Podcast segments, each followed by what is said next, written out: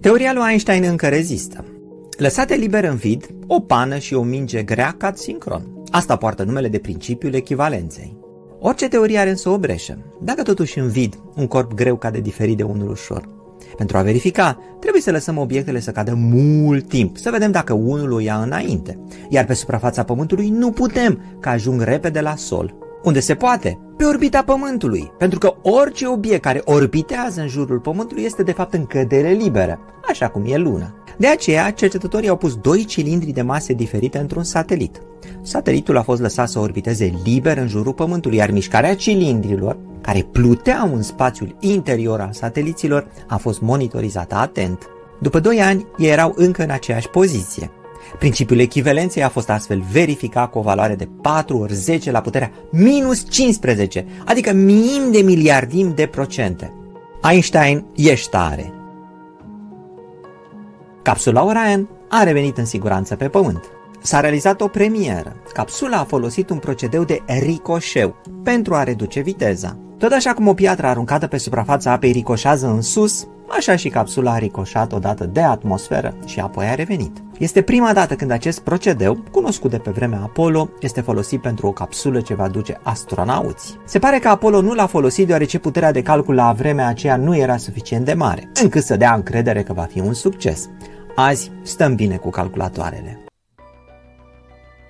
Big Bang, negat de noile măsurători ale telescopului James Webb, Așa am scriu cititorii că au auzit cum noile măsurători ale celui mai puternic telescop spațial, proaspătul lansat James Webb, neagă teoria Big Bang-ului.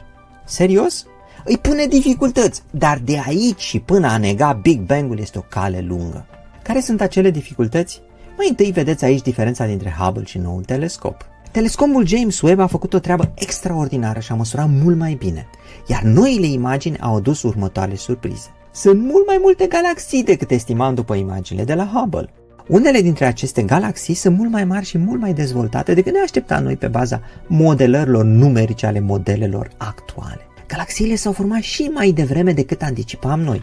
Dacă cea mai veche galaxie măsurată de Hubble s-a format la 400 de milioane de ani după Big Bang, telescopul James Webb a măsurat și galaxii formate la 300 de milioane de ani după Big Bang, sau chiar la 200. Cum de s-au format așa de repede? Ce le-a ajutat? Multe dintre aceste galaxii sunt galaxii eliptice, chiar și acelea care păreau iregulare în multe dintre imaginile de la Hubble.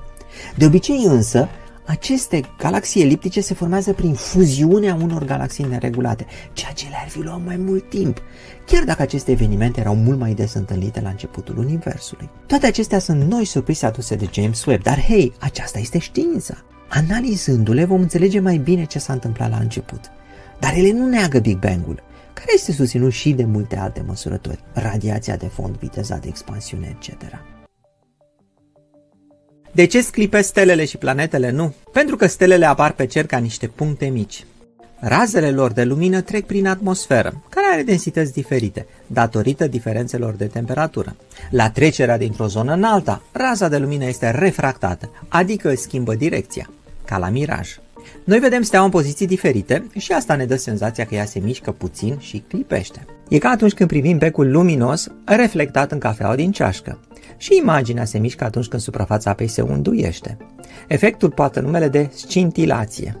Planetele în schimb au un disc luminos, chiar dacă acesta nu se vede cu ochiul liber. Sunt cu mai multe raze de lumină care, adunate împreună, ascund efectul de scintilație al fiecărei raze. Planeta nu sclipește. De aceea, dacă vă puneți o dorință unei stele, asigurați-vă că ea sclipește și nu este o planetă. Găurile negre abundă în galaxiile pitice. Cine ar fi crezut asta? Știm deja că în centrul galaxiilor medii mari sau foarte mari există găuri negre cu o masă enormă. Găuri negre precum cea din centrul galaxiei noastre, Sagittarius A, care tocmai a fost fotografiată și care are o masă de aproximativ 4 milioane de sori. Există și găuri negre cu o masă de miliarde de sori. Cum s-au format? Poate din unirea găurilor negre mai mici, în momentul în care galaxiile mari s-au născut din unirea galaxiilor mai mici. Dar galaxiile mici, precum cele pitice, au găuri negre în interiorul lor? Întrebarea nu este ușor de răspuns. Până acum s-a crezut că majoritatea nu conțin găuri negre. Iată că un rezultat foarte recent, care se bazează pe analiza spectrului în lumină vizibilă, unde radio și ultraviolete, arată că, spre deosebire de ceea ce se credea anterior, un procent mare din galaxiile pitice au gaură neagră în centru, cu o masă probabilă de zeci până la sute de mii de ori mai mare decât cea a Soarelui.